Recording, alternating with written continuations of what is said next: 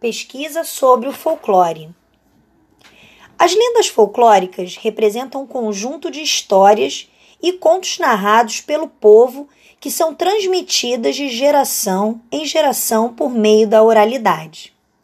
Conheçam as principais lendas e personagens do nosso folclore brasileiro. Lenda do Saci Pererê.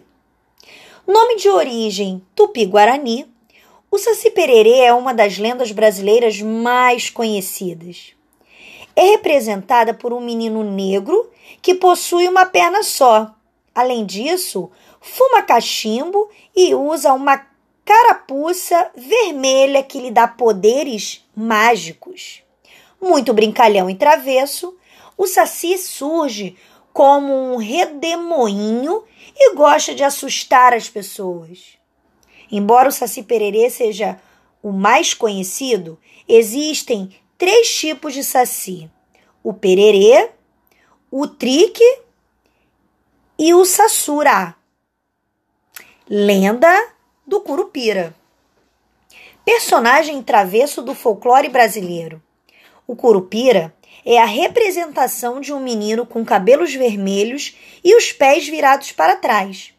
A origem do nome é tupi-guarani e significa corpo de menino.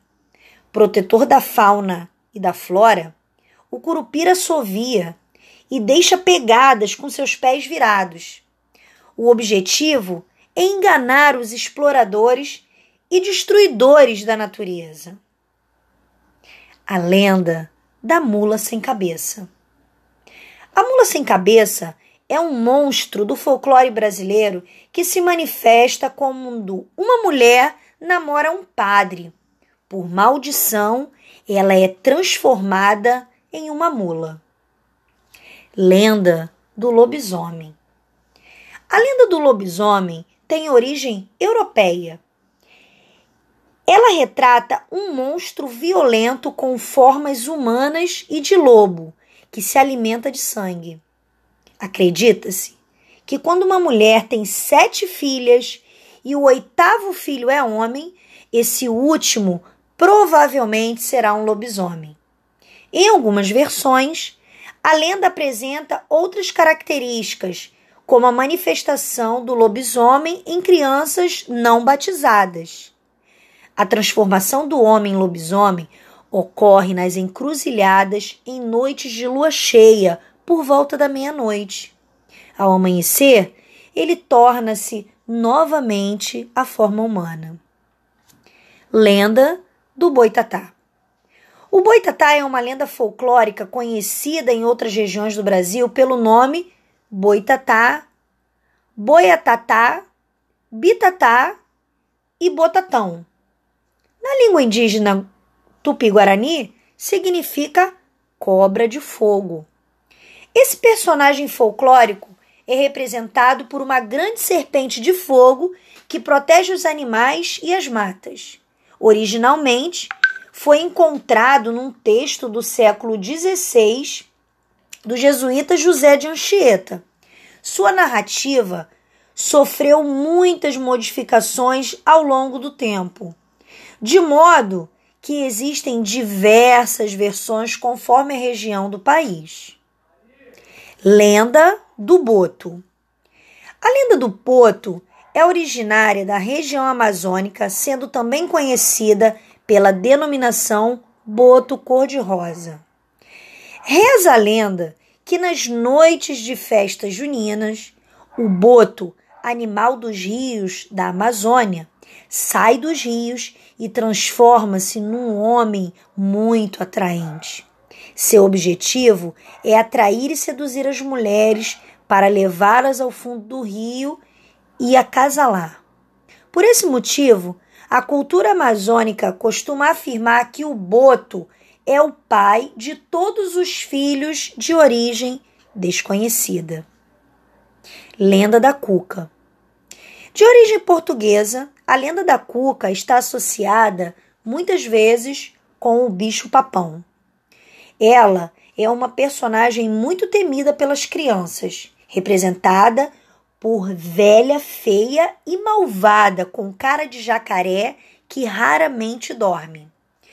Sua personagem está associada com o rapto de crianças desobedientes e que não querem dormir. Por isso, a tradicional cantiga de Nená diz: Nana neném que a cuca vem pegar. Agora, vamos falar sobre lendas urbanas. As lendas urbanas geralmente são histórias ficcionais transmitidas de geração em geração como se fossem fatos. Embora essas lendas pareçam absurdas para alguns e assustadoras para outros. Esse tipo de histórias existem há décadas e algumas delas são capazes de moldar a vida das pessoas e de suas infâncias até a fase adulta. E não importam em qual lugar do mundo você more, provavelmente você está familiarizado com uma ou duas lendas urbanas locais. Mas será que as histórias que você acha assustadora são melhores que algumas que podemos encontrar em outros países? Vamos ver algumas delas a seguir. Primeira, o assobiador da Venezuela. Há uma lenda urbana na Venezuela em torno de El Silbon, o assobiador, uma figura conhecida nas planícies e pradarias do país.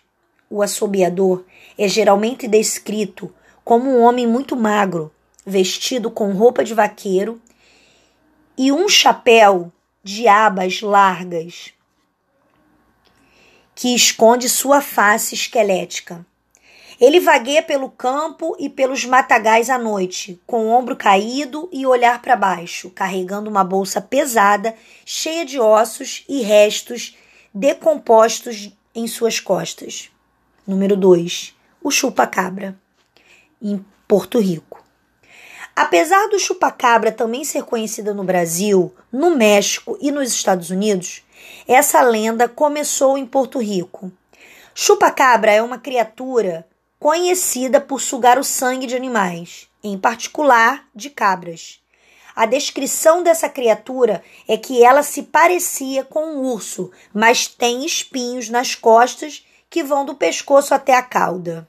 3. Nora, a freira país de Gales. A lenda diz que Nora era uma freira que morava nesse castelo e ela conheceu um guarda que a engravidou. Depois que seu pecado foi descoberto, ela deveria ser executada por ir contra a palavra de Deus, mas ela correu do castelo com o bebê e escondeu no tronco de uma árvore, com a intenção de voltar para buscá-lo depois que escapasse de seus perseguidores. Número 4. O Homem do Saco, Brasil. O Homem do Saco ou Velho do Saco é uma lenda que começou durante o século XIX no Brasil e que é muito contada pelos pais que querem amedrontar seus filhos. Essa lenda urbana conta sobre um velho de aparência suja que anda pelas ruas com um enorme saco em suas costas. Ele captura crianças mal criadas ou que estejam andando sozinha nas ruas à noite.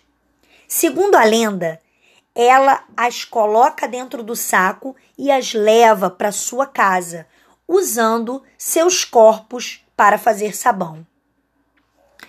Agora, vamos criar as nossas lendas. Aguardo por vocês na próxima aula. Um beijo.